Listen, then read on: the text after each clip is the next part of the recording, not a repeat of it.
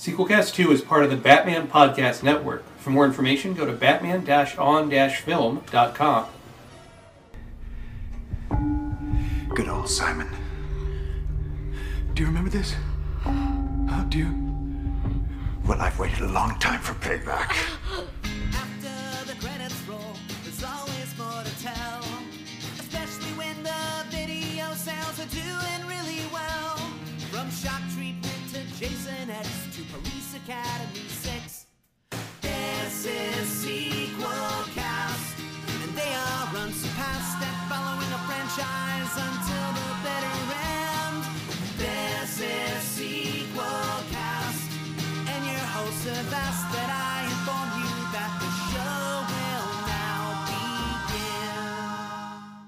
Hello and welcome to Sequelcast 2, a podcast looking at movies in a franchise, one film at a time. I'm your host, Matt Bradley Shurgi. With me is Thrasher.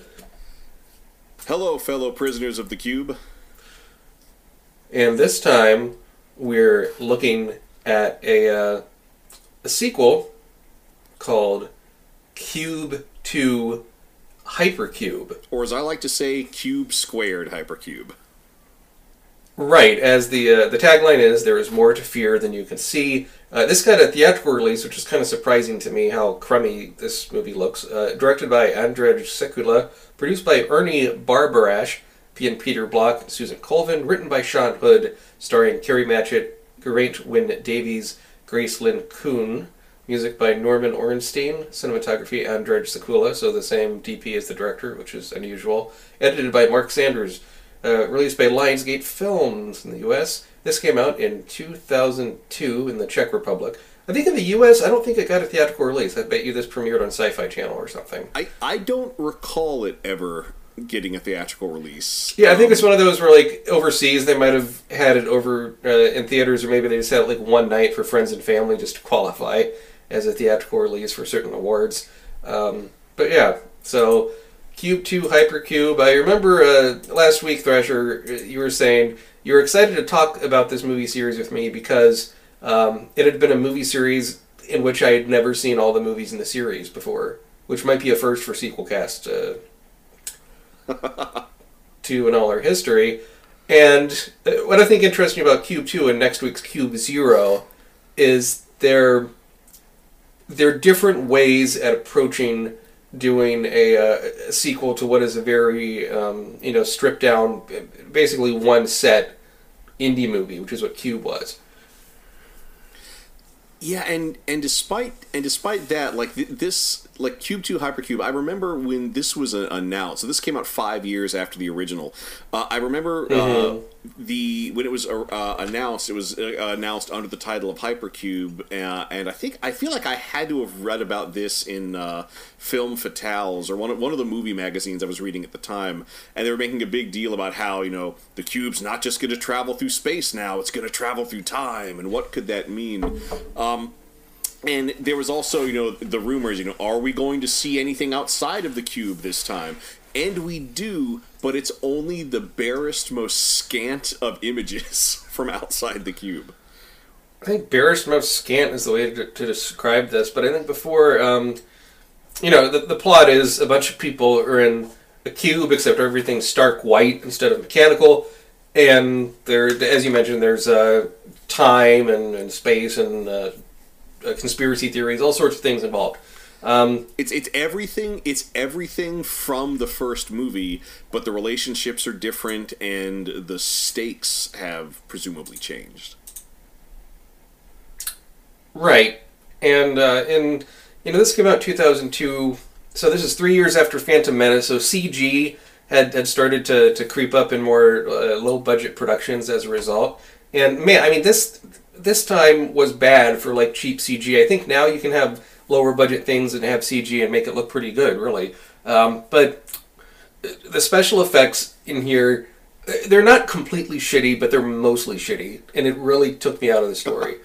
Well, despite the filmmaker's best efforts, it is so strange. This this looks like a much cheaper film than Yeah. the first film. I mean, that first uh, that first set was just so wonderfully detailed and practical. Um, and of course, that set I'm sure no longer existed by the time they made this. But they clearly wanted to make the cube look more high tech in the way that Apple products of the time looked more high tech by minimizing the detail Sure, and using yeah. a lot of clean lines and reflective surfaces. Because this this was the the age the first age of the iPod when this came out, and in their quest to do that. They ended up making, rather than making a set look high tech and streamlined, they made the set look cheap.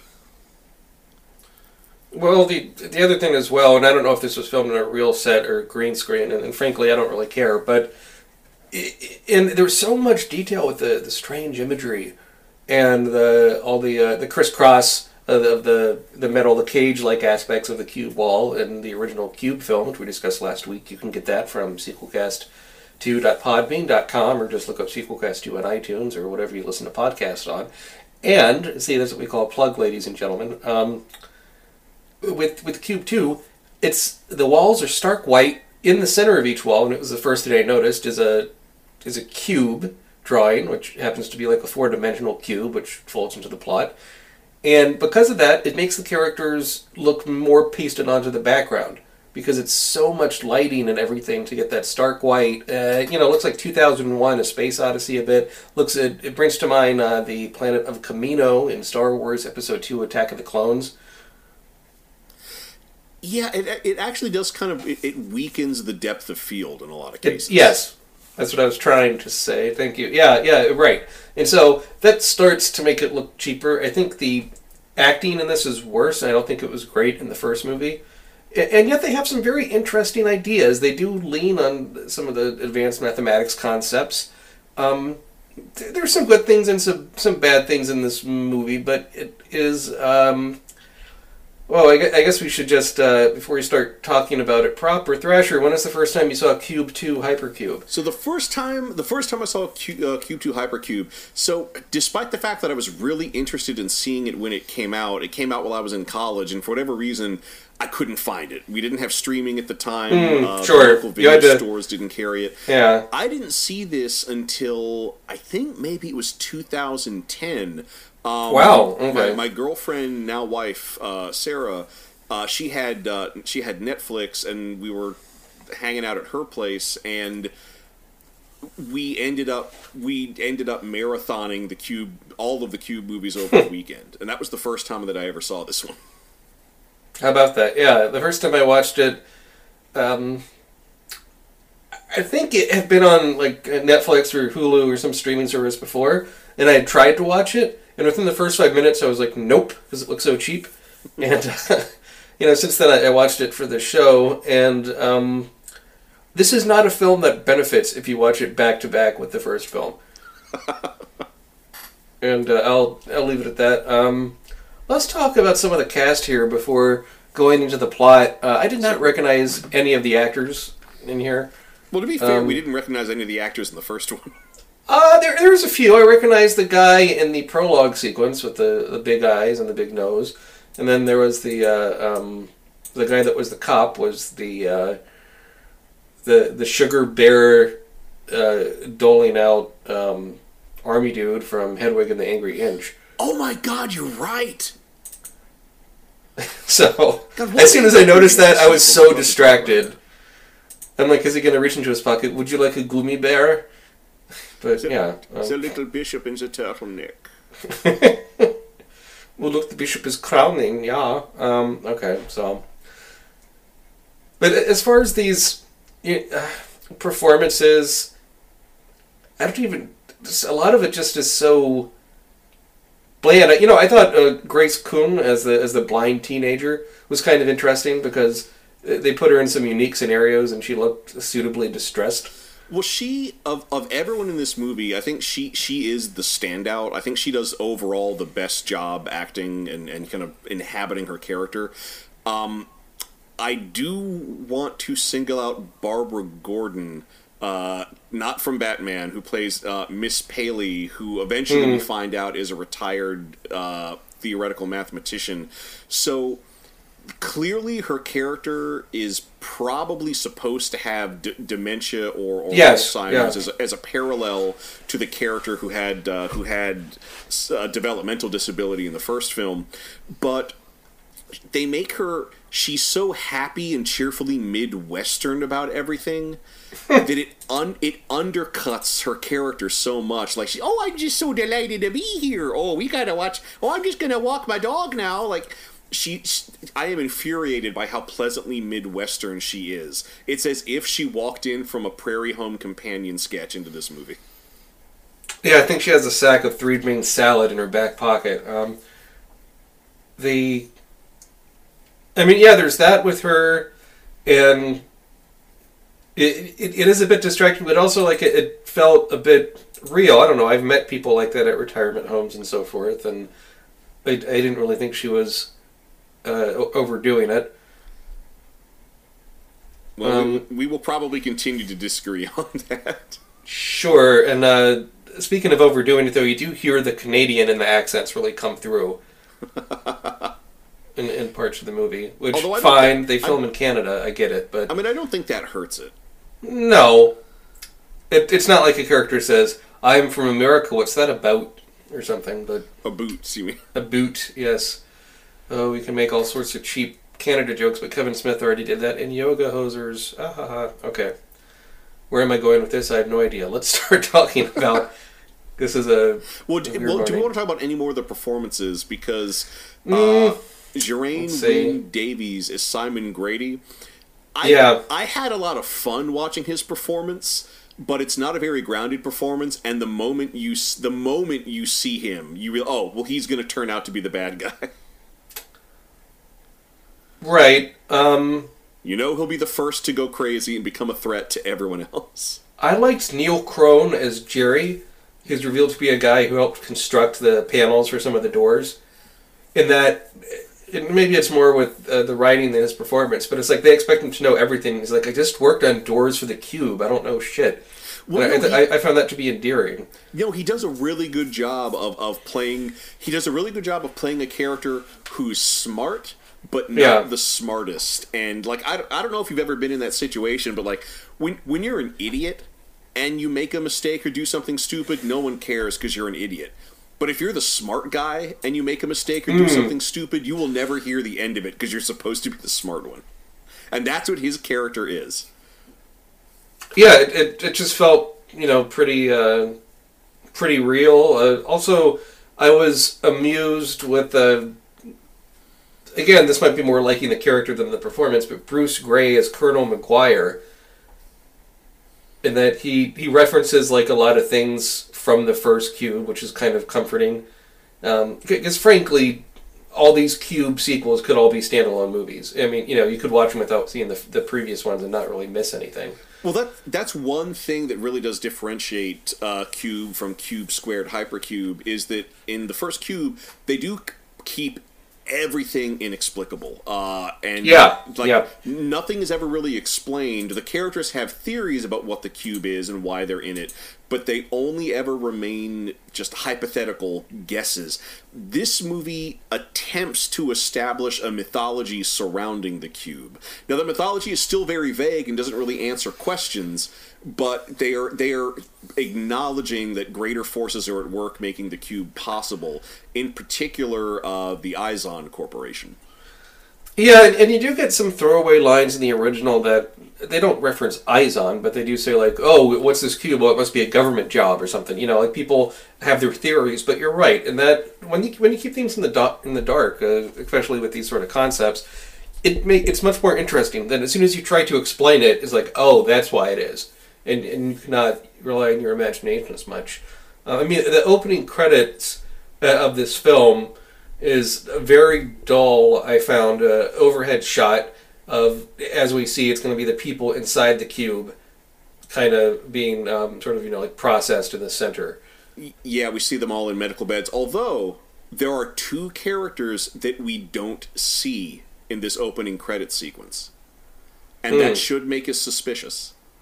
Yes, Yeah, if if if you pay attention to the opening credit sequence, uh, you don't see Kate Fillmore on one of the beds, and you don't see uh, you don't see uh, Sasha, uh, the the blind girl, right. on any of the beds, but everyone else is there. So that's that's that's a really that's a really subtle tip off. Uh, I, I think a lot of people watching it might not notice that there that there's a glaring absence in the cast, and that that will pay off later in the film. That's a good catch. Um, the way the movie starts uh, doesn't really help things because you know, much like the first film, you have a little standalone sequence where someone dies in a room in the cube, and in this one, she goes into a room, and it, um, you know, something sucks her up and she dies. We don't see it. It's a cheap looking effect. As soon as I saw that, I said, "This, I'm in trouble here." Do you find that as impressive as the iconic sequence from the original, where the guy's chopped into cubes? No, it, it does. It doesn't have the same. It doesn't have the same punch. And I think I think part of what it is is they are so dependent in this movie on CGI to provide the deaths. I feel like they couldn't create a convincing CGI death for this character, so they just decided not to show it. When the real solution should have been to do something practical.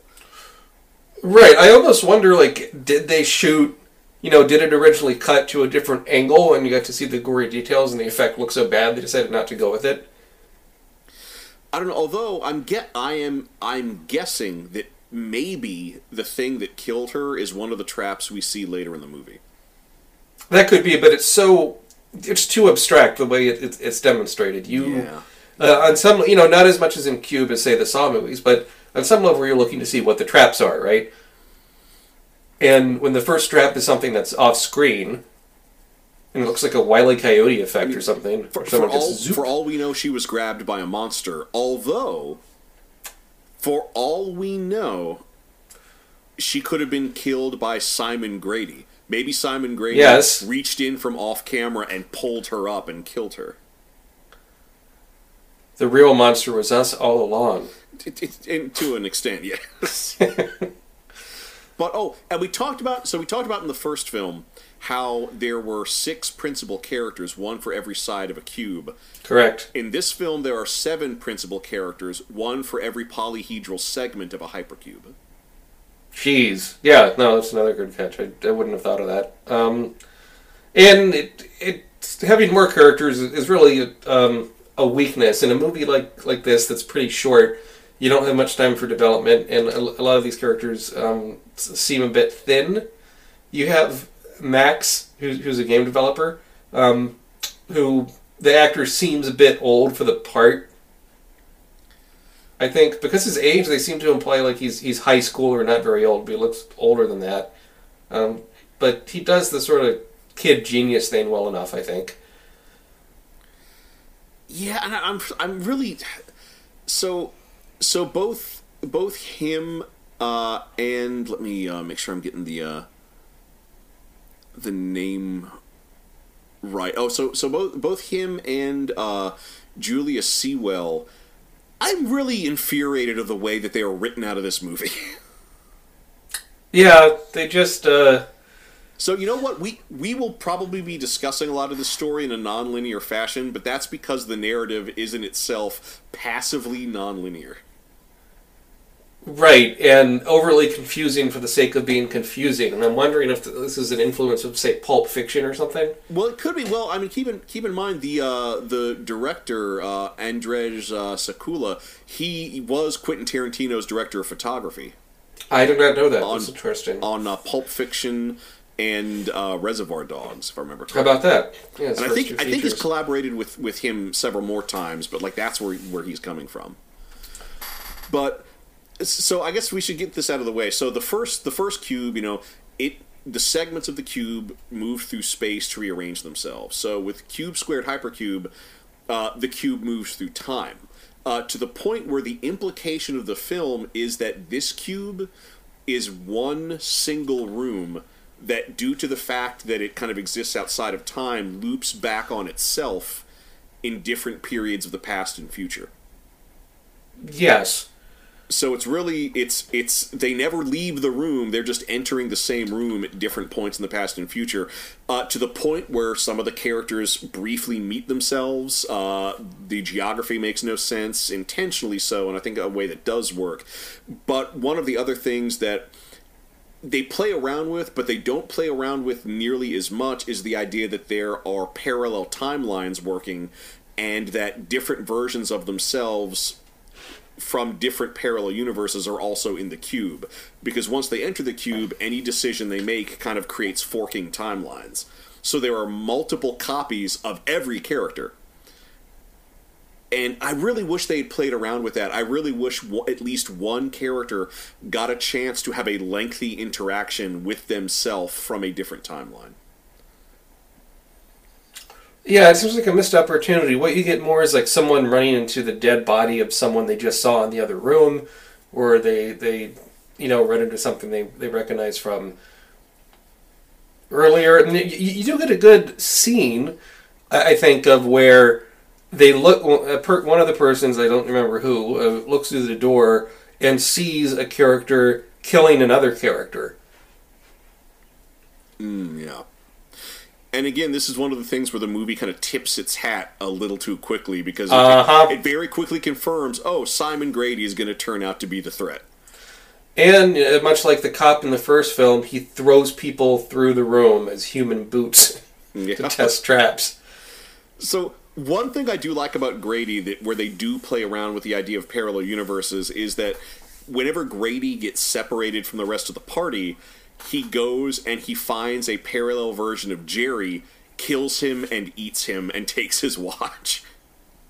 Yeah, and he has like all sorts of watches on his wrist. And, and like he resorts to cannibalism way too fast, but I love that he does. Like I, he's the only character that brings up the really practical issue of how are they going to eat, and he solves that really quickly. But I love how by the end of the movie, he has like what eight or ten of Jerry's watches all up and down his arms. mm-hmm. It's a it's a nice, you know, kind of visual bit of storytelling. It's it's almost comical the way it plays out.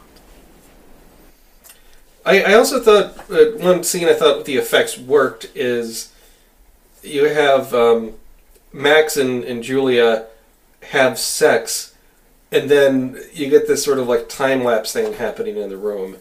Well, it's it's actually really interestingly shot because Julia is uh so they were all you know they were all so this is unlike the first one they're not in jumpsuits. They're in whatever they were wearing when they were abducted.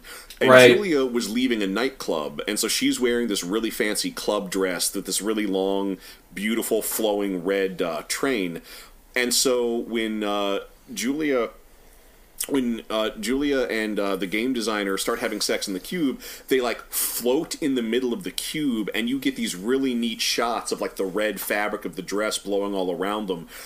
I, I'm sure it's done using an old magician's classic magician like suspension trick, but the zero G effect is really good. But this is where it frustrates me because they then just sort of die they just die in each other's arms and are immediately mummified corpses. Yep. Like so so what was the trap? Their genitals? I don't know. I I mean, know, it's it also it's like, if like- you're having if you're having sex for that long, would you get tired? Would you want to break? Did well, they yeah, yeah, like what, what like, like the practicalities of it? I don't understand what killed them. And also Yes. where does the like and, and it's like the zero the zero G is fun, but like it's just it's one it's one of those things where the, the it's such it's so such a, an arcane scene that does not provide any context for itself. It's kind of like it, once the beauty of it goes away, it's very infuriating to look at. It's nice here. You get um, a big thing in the first movie is they noticed uh, after a while the little tunnels that connect the parts of the cube have numbers. Yes, and one of the things about this movie is nothing is labeled. Nothing has numbers. Nope. So they have to start providing their own numbers. Uh, and in fact, they come across notes written by themselves, possibly in the future, possibly in the past, possibly from parallel universes. And one thing that's kind of interesting is that a number, the 60659, is a numerical sequence that keeps coming up in all the notes and in all the equations they see. Um, although, the first time we, s- we see uh, 60659, the handwriting is so sloppy, I was waiting for it to turn out to be 62909. And that that was going to be the big twist. They were looking at the numbers upside down. It's not. It is 60659, and it's not until the end that they realize what that is. is that apparently it's it's and and again this is this is one of those things that really infuriates me in this kind of movie where and I hate it in, in short stories too, because I've seen this in short stories, where there is something that the characters need to figure out, and it's something that the reader or the audience should also be able to figure out, but the author withholds a very basic, important inf- piece of information that shouldn't be withheld. And in this case, 60659 is actually 6 hours, 6 minutes, and 59 seconds and that's when the hypercube resets to its default starting position in space and time. Well, what you're mentioning there, Thrasher, is the weakness of all the Sherlock Holmes, uh, Arthur Conan Doyle stories, and that the best part for me of those stories is at the end where Sherlock Holmes reveals, "Well, how did you know the killer?" and he reveals all this stuff that is never, you know, noted upon in the story itself. I think a good mystery, especially if you're reading it, the the reader should be caught up in it trying to solve it, like the main characters are. Well, that's what's great about Agatha Christie is that Yes, you yeah. have all the information Poirot has access to. You just aren't necessarily in a position to make the same intuitive leap. And so in this one, so so th- th- for this to work, you have to believe that a version of these characters that figured out what 60659 means never bothered to put the colons in it to make it clear that it is a not- a time notation rather than just a string of five digits.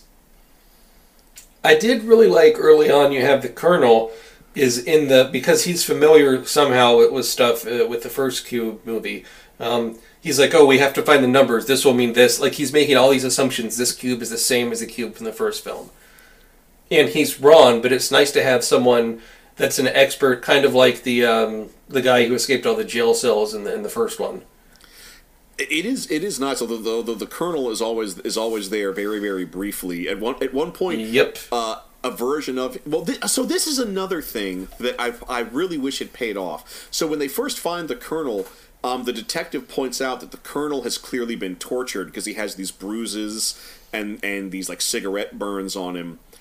I kept waiting for it to turn out that one of them was the one who tortured him, possibly in a different timeline. Ah, yeah, Like, that would have been good. I kept waiting for one of these characters. I kept waiting afterwards for one of the characters to have a cigarette on him, and then later to have them find a previous version of the Colonel and torture him for information since they know he knows something. But that doesn't. Pay, that's such a brilliant opportunity for some great time travel, fourth dimensional storytelling, but they don't take it, and so we're left with the assumption: oh well, I guess he was tortured outside the cube and then dumped in here. Hmm. Like I really, I, I there, there are. This needs a slightly more clever screenplay so that they can really take advantage of the fact that this story is nonlinear. Well, what's frustrating, I did not have time to listen to this podcast, unfortunately, but on um, the uh, SFS Movie Club discussion podcast back in 2012 10, they interviewed the, the author of the screenplay, Sean Hood, and his screenplay was apparently like really different, much more elaborate, and uh, his script was uh, subsequently rewritten by one of the producers. Um, And you know whether for budgetary reasons or, or otherwise, but it it does show that it's kind of a sloppy, haphazard movie in the way things go. Um, I, I was mentioning a bit of the effects earlier, and one thing that really struck me is I think it's the worst effect in the film, and it totally and, and I don't mind bad special effects. If you listen to this to Sequelcast too, you know I like cheese, and I think so so does Thrasher to some extent. Indeed, I and do. yep. But if an effect is not so bad that it's funny, but so bad that it just takes you out of the story, I think that's what I really take offense to. And here you get one where there's a trap. It makes almost sort of like a tornado thing within the cube, and uh, a character gets sucked in there, and it looks so terrible of him getting chopped into pieces that I would have rather they cut away and you just hear the sound effects of him getting crunched. No, that's the trap that I thought maybe kills the person in the opening shots of the movie. But yeah, they enter this room, and like there's a mathematical shape just suspended in the room that gets more and more complex until it turns into this crazy slicing, overlapping cube thing that yeah, that sucks people in and, and grinds them away into nothing. And I like the effect of the shape shifting geometric shape itself. Yeah, yeah, that looks good. Um, I will say I will say that when it when it rips Jerry apart, thankfully they don't linger on it. It happens pretty quickly. I think that's why the effect doesn't bother me um, as much as it bothered you. It's just brief enough that I don't really have time to worry about how bad it looks. But you're right; it is not convincing. And maybe because I was watching this part of the movie on my phone before bed, um, I should just watched stuff on the TV. That's really the better way to watch it. My Your face is so close. No, my face is so close to the screen. Noticing it with a more critical eye than, than I would otherwise. And it, it, there's a very famous video of David Lynch saying like, "Fuck iPhones." He's like, "Who's gonna watch a movie on a two-inch screen?" I didn't design these to be made that way, but he's not wrong, really. I mean, No. Although consequently, some a, a lot of like YouTube series and stuff where they realize a lot of their audience is watching it on phones, they're using more close-ups than wide shots. Um. i- anyway, you know, yeah, yeah, in that sequence with the mathematical thing, I think you get a pretty exciting sequence where they're, they're moving the blind person out of the way. You know, she's going the wrong direction, and they just have to go around the perimeter of the room. Like, I think that's a that's one of the more successful suspense sequences in the movie. Yeah, that one that does work pretty well. And you, you know what's funny? I kept the whole time I kept waiting for Sasha to turn out to not be blind.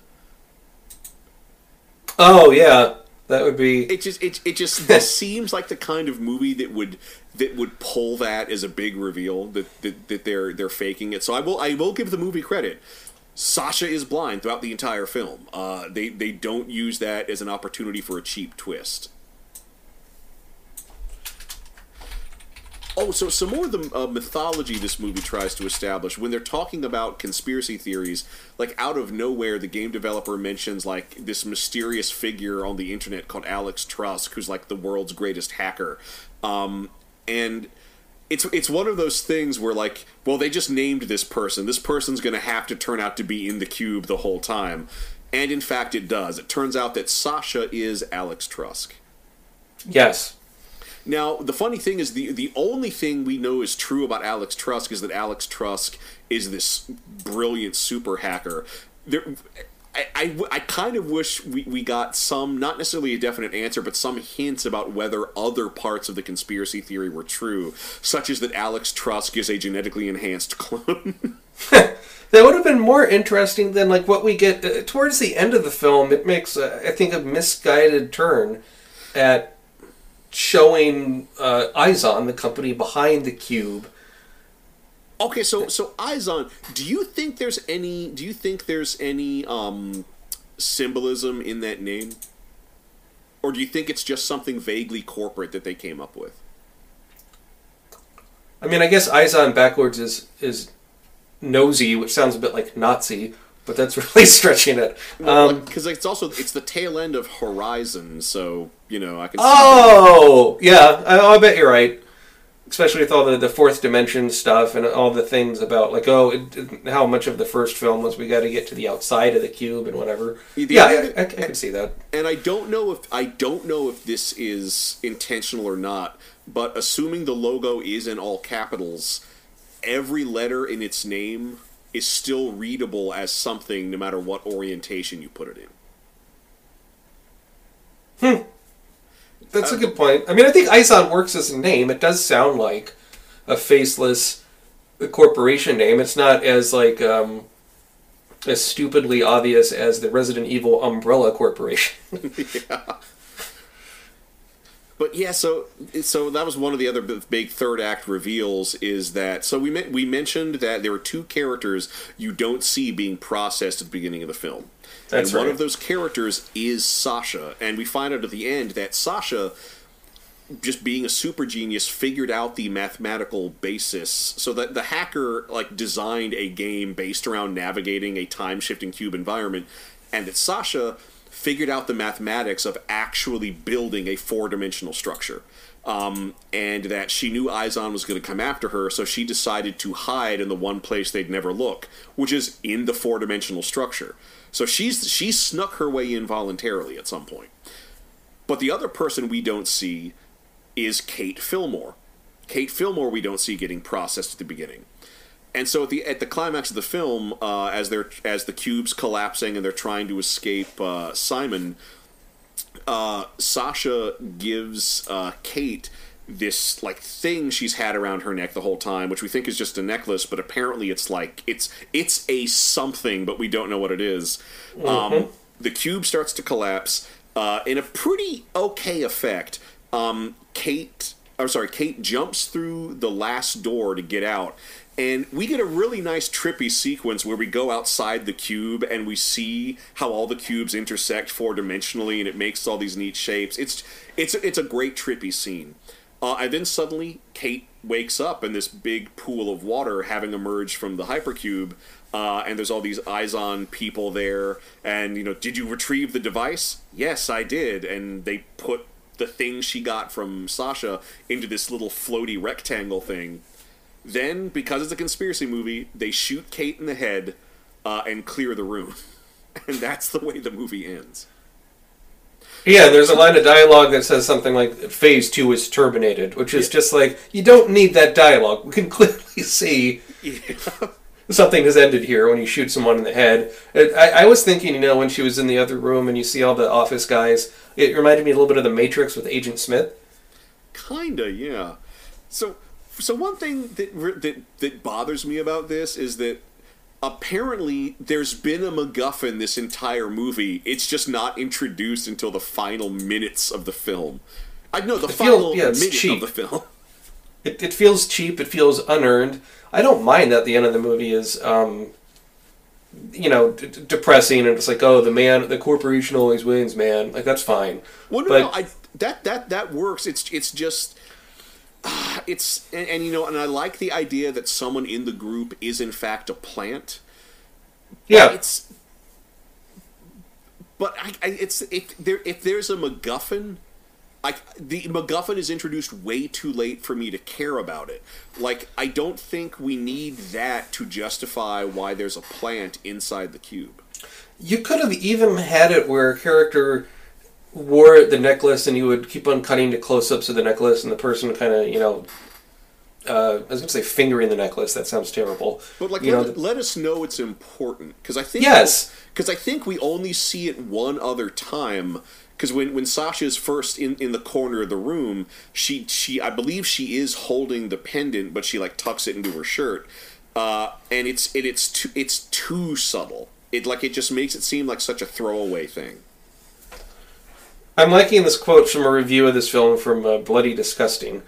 If you are a big fan of the first Cube and expect a little less, you will enjoy Cube 2 Hypercube. That's damning with faint praise.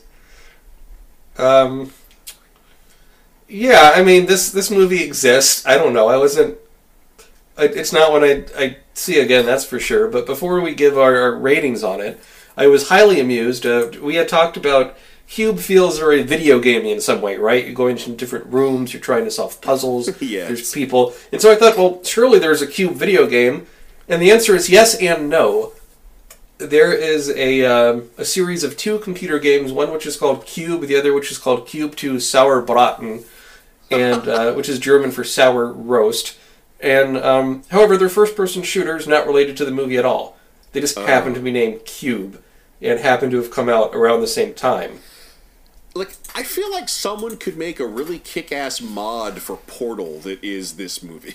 Oh man, yeah, that'd be cool. Or even like, what if there was some some game where it, it, came with the short campaign, but it came with an editor, right, where people could make their own trap rooms and Oh, then give them for other yeah. people to. I'm thinking about like the Mario Maker game, right, except for it being 3D. Yeah, I mean that could be something. But it, the Cube has such a great premise, and they've been trying to get a remake uh, of the original off the ground for years, which I don't blame them. I think you could, but things like. Um, Saw or Paranormal Activity or, or The Purge, you know, or all these low budget um, horror cheapies doing so well. Um, like it's a fine time to bring Cube back. I just hope when they do, they they do a smarter job of it. I give Cube 2 Hypercube. Um, it's it's imaginative in, in some ways, and yet looks cheaper with worse acting. There's some okay characters. The the scene with the the spinning multi cube tornado thing I liked. Uh, but I, I cannot, in good faith, recommend this movie. Sequel, no. Yeah, I, I like watching this film, but I hate thinking about it. And those are some of the most infuriating infuriating films possible. So, yeah, I'm gonna I'm gonna say uh, a very very mild sequel. No, it's it's probably only for completists.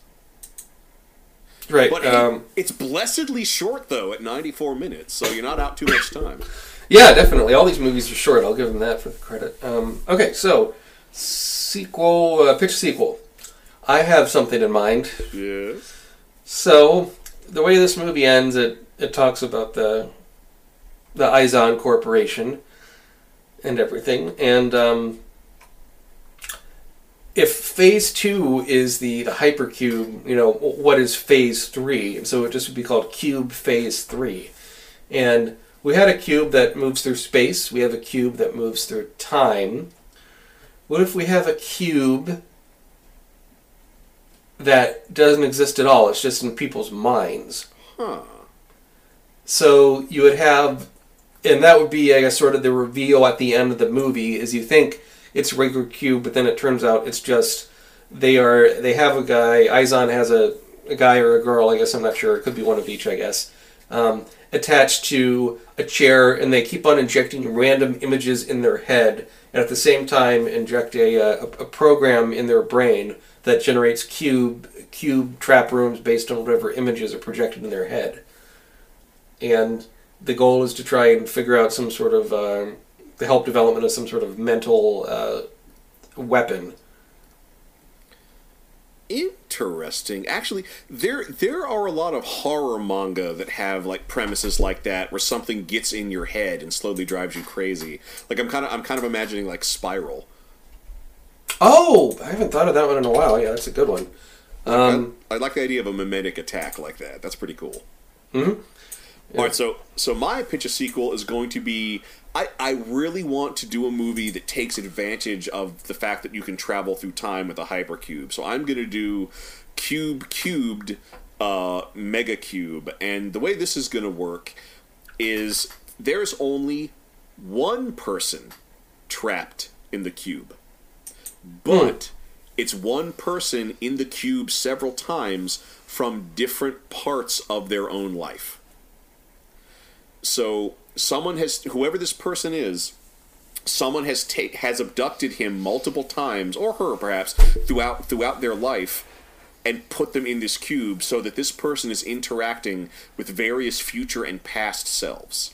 From a teenager all the way up to an elderly person who may in fact be getting some creeping dementia.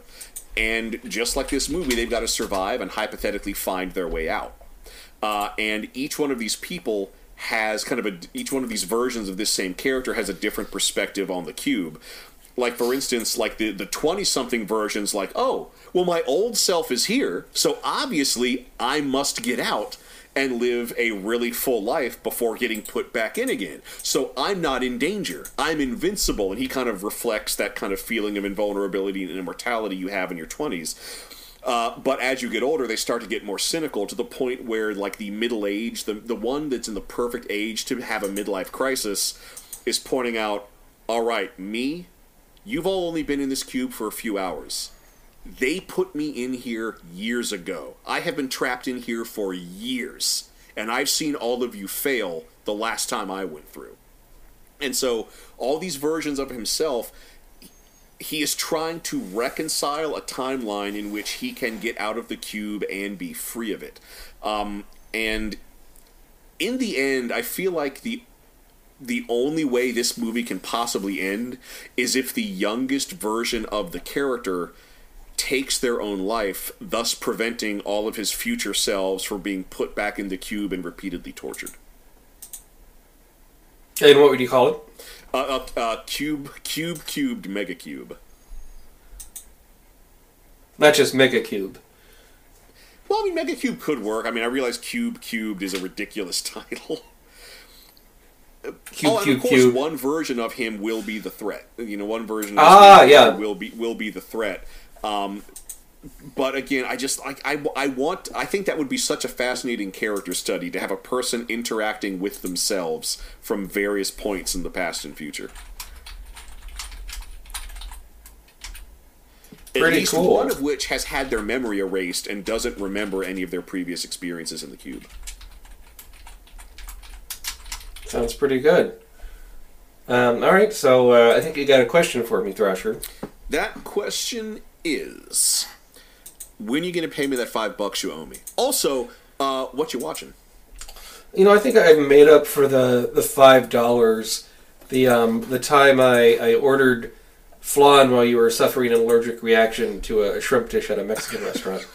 But that's that's neither here nor there. Oh yeah, Um, that time your lust for desserts almost got me killed. That's a true story, listeners. It's- I don't know if we've talked about it, but yeah, I, I, I, I, I sometimes entertain people with that story today. Although by entertained, they just call me an asshole, which uh, I I earned certainly in that instance. Oh, but please, can I have the flan? Oh, to go. Yes. Oh, we can wait. Jesus Christ. We'll do a sequel cast bonus episode of embarrassing stories. Our salad days, yeah. Um, okay, so I, I've been watching uh, Uwe Boll movies for a longer form project I'm working on. I'll have more to announce about that at some other time, but I can't really talk about it yet. Um, so going in order uh, on the, just the video game movies, I I was watching Alone in the Dark, starring Christian Slater and Tara Reid. Have you ever seen uh, this one? Uh, Or any no, no, I Uwe have Boll for that matter? Have you seen anything by Uwe Boll? I have seen I have seen House of the Dead, and I've seen I've seen that movie he did inspired by Columbine. We watched that together actually. Oh yes, that I was could swear I've seen one other movie he did, but I can't place it. House of the Dead is special, isn't it?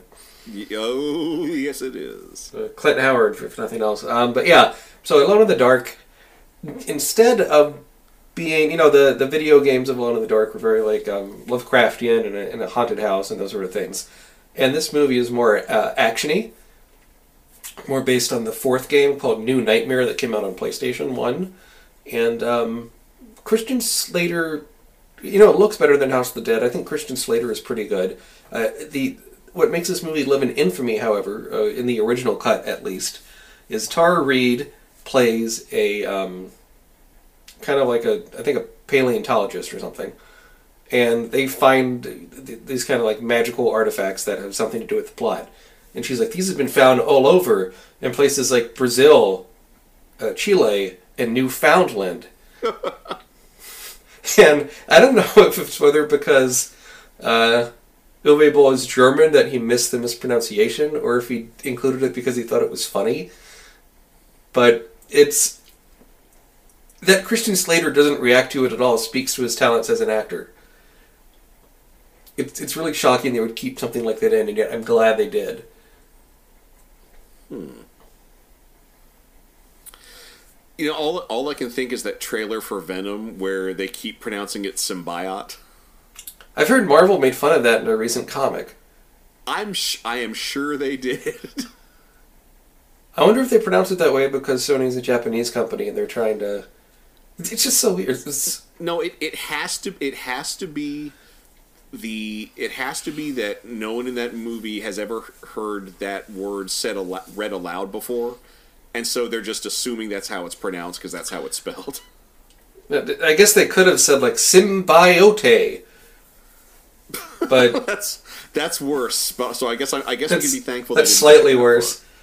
Uh, the rumor I've heard with Venom, and I don't know if it's true or not because it's a rumor, of course, um, is that he only turns into Venom in the last ten minutes of the movie. I could totally buy that. I could totally buy that happening. I hope that's not the case. And it ends with Venom opening his mouth and the camera zooms into his teeth, and then it end credits with a heavy metal song. Oh yeah, obviously. Um, God, why?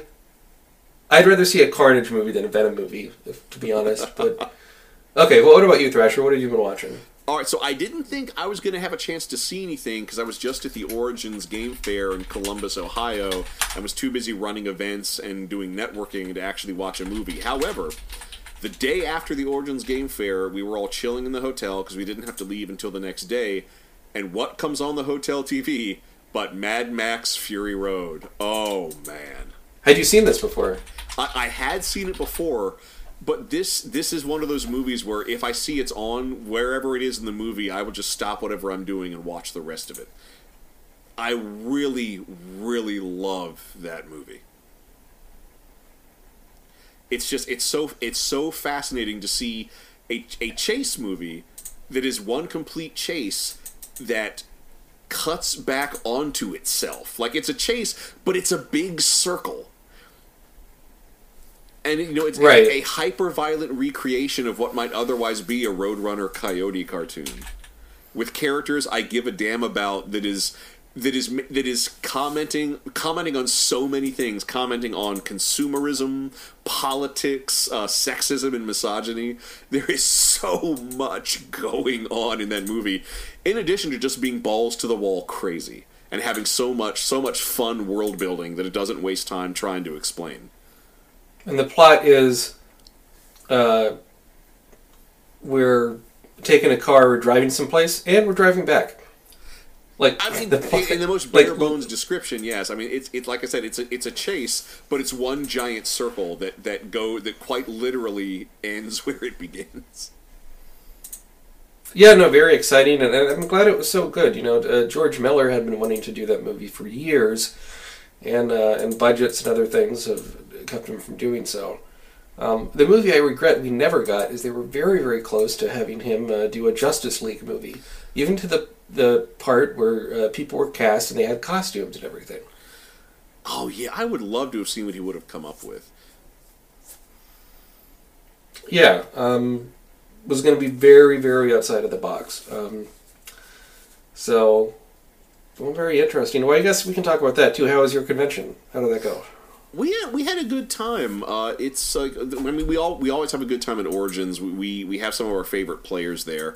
Um, although one one of the highlights, so like a, uh, my birthday happened to overlap with the convention, so I ended up going. So uh, Ulisses North America. Uh, they're releasing Wrath and Glory, the Warhammer 40k RPG that I contributed to. Um, they came out with a free RPG Day scenario packet, uh, and the developer uh, Ross Watson had arranged to have a release party for it uh, at this uh, really awesome pub called the Three Legged Mare. Uh, I thought I wasn't going to be able to make it there because we had one event that day that overlapped with the release party, but I managed to make it there. I got to hang out face to face with uh, some of the other developers, most of which I had not had a chance to meet in person. Was gifted with a crate of the scenario because they ended up having uh, they, they ended up having like two boxes left over after the the release event. Uh, you know, just had some really great conversations with people. Uh, got to hang out with the uh, the Torg Eternity line developer. Hopefully, you know that I, that can play out. And then afterwards, I went back to our hotel. Uh, and ended up, you know, just having a nice little impromptu birthday celebration uh, with with a lot of my really good friends, a lot of our best players, and also some of the Catalyst Game Labs team they ended up kind of getting, like they, they were there too and they they are it's the first I've, I've met them on several occasions this is the first time i've ever really hung out with them they are great to hang out with Well, very cool. It's always neat to uh, to meet, you know, to take advantage of networking and meeting people in person at those uh, scenarios. yeah and, and it's certainly it is certainly like the most fun i've had at origins in a long time Cool.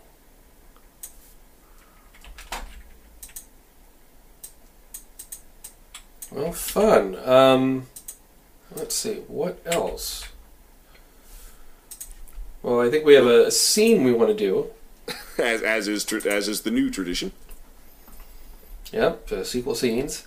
so, who do you want to be? This is a part from the Cube 2 where it's Simon Grady, the detective, and Jerry, who is the uh, guy who helped build some of the doors.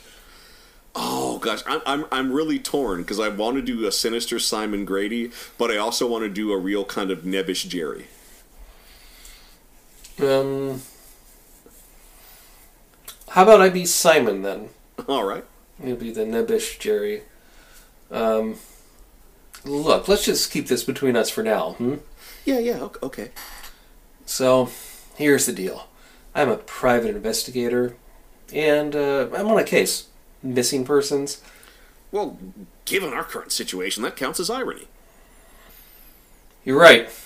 And uh, I think they stuck me here because of because of her, Becky Young. They seem to have emptied my pockets of everything else but my knife and this. Maybe it's a message or a warning. Here's the kicker. Guess who she worked for? Izon. End scene. You know, that is such a, a go nowhere subplot. I'm kind of shocked we didn't mention it, but yeah, Simon Grady was sent on a missing person case to find this this woman who worked for Izon. She ends up in the cube later in the movie, and he finds her and he just kills her. Yeah, it, it makes me think maybe in an original version of the script they did a better job of tying all the characters in the cube together. Well, part of me wonders was he also a plant? Was he sent in the cube to kill her? Which is why he's the only character that had that had a piece of equipment from the outside. In this case, his knife. Could be. The movie is so cut to ribbons you can't even tell. Yeah, I would really like to know what that original script was. I wonder if it exists anywhere. Listeners, might if you to- know where the yeah. original script for Hypercube is, find a way to get it to us. Right. Um, so for uh, let's see. So you can follow me on Twitter at matwbt. Follow the show at sequelcast uh, two on Twitter. You can follow me at Internet Mayor. And there's one funny thing I want to point out that's sequel related. I, we normally don't talk about news on here, but I have to make an exception. Um, so there's been a lot of stuff online about people upset with Star Wars: The Last Jedi, and I guess it's I, I guess it's been firing up more lately because of um, you know the, the Han Solo movie not doing it as well in the box office as Disney would have liked, and Disney made an announcement they're going to not do any more, or there's rumors that Disney is going to put on hold any standalone movies for the time being and just focus on Star Wars trilogies. And because of all that, uh, there's a ridiculous petition on Twitter, a fundraising campaign. Have you heard about this? Yes, yes, I have. to do a Last Jedi remake. Um, Seth Rogen had some pretty funny and sensible responses to it. Well, his his responses and questions were so sensible that they are hilarious with, within the contest context of this proposed notion of doing a remake of the Last Jedi. Right, and um, then one of the Lucasfilm creative execs, Pablo Hidalgo, was tweeting out some stuff about it, and I decided to respond with a uh, a partial crawl I made for Star Wars Episode Eight: The Last Jedi remake. yeah, and people have really warmed up to your your. I'm really shocked. As of this recording, it has 725 likes. It has um, almost 35,000 impressions. D- Should we do a dramatic reading of that? Yeah, do you want to do the whole thing? I guess we'll do the long version. Y- yeah, uh, actually, uh, yeah, send it to me. Do you want me to do the? Uh, The yes. narrator voice? Um, hold on. I guess the other question is, do you want me to do like a Walter Winchell style newsreel narrator voice, or something sort of more, something with more gravitas as befits uh, Star Wars? Do it like in the voice they use in the Clone Wars cartoon. Ooh, okay. Let me uh, let me bring this up.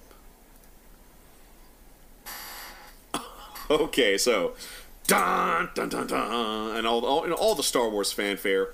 So Star Wars, uh, uh, Star Wars Episode Eight, The Last Jedi remake. After coming back to life, Han Solo and Luke Skywalker kill all the women and the aliens. They make sweet love until they die in mid thrust. However, they forget the children. Entering from a time warp, Solo's children from the Star Wars Legends line, Jaina, Jacen, and Anakin, are shocked to discover their father Han Solo dead, groin deep in Luke Skywalker. Using their force powers, they separate the heroic pair. Their strength alerts crime lord Xizor, who followed them through the time warp. It, the fate of the galaxy is in terrible peril. that is too good. I'm especially proud of the line "terrible peril." well, that, that could be at Star, Star Wars Episode 9, The Terrible Peril. Yeah, yeah. It's it could be a featuring Star a Wars juror. But um, So, so I mean, we we will of course cover the new Star Wars trilogy after the after Episode Nine uh, is released. So I don't want to I don't want to go through all my grist until then. Uh, and I and I do have some so I do have some issues with the Last Jedi. A handful of them pretty harsh. But that being said, you know, Rian Johnson had the right to make that movie. It has the right to exist. Also, this isn't how movies work. yes, This isn't how media works. Period. None You of have- this is how movies work as an art form or as a business. Like I, I cannot tell if these people are serious, crazy, or if this is all going to be part of some sort of weird epic troll. The the thing that I think the tweet I liked the most was um, Rian Johnson, director of the Last Jedi, is greatly amused by this, and then someone responded with, "They need to give these guys the money and then make this a reality show like Project Greenlight about the making of it." And Rian Johnson's response was, "Oh my god." Well, honestly, my, my favorite response has been to to make to make this movie, but you hire Rian Johnson to do it, but he has to do it as five short films, like in the Five Obstructions. That yeah, that would be pretty good. Um, that I would that I would straight up love to see. I mean, lest we forget, shortly after The Last Jedi came out on theaters, some, um, you know, perhaps well meaning but foolish fan took a. Uh, he took a, uh, Oh, a, this a bootleg. man-only cut of Yes, he took a bootleg of the movie and cut out all the women, and then Rian Johnson watched it and tweeted about it, which is just crazy. There's there's a part of me that wants to see that cut. Like, you're. Oh god, that that's not that's not gonna make the movie better. but I, I feel like I could be entertained by its horribleness.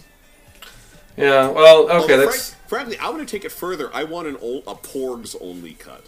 Just do the scenes with Porgs, and I bet you'll get a nice, tight little short film about Chewbacca reconciling with the Porgs. I am just pleased there's concept art of Porgs looking at Luke's discarded lightsaber and then accidentally pushing a button and being impaled by it. There's production artwork of that in one of the books as a joke. Oh But wow! in the movie where the Porgs mess around with the lightsaber, I thought that was going to happen. Like, Now see- that would have been a subversion of expectations. Yeah, now you do see roasted pork on a spit, but we're getting ahead of ourselves. So, next week we'll be talking about Cube Zero, the conclusion to the Cube trilogy.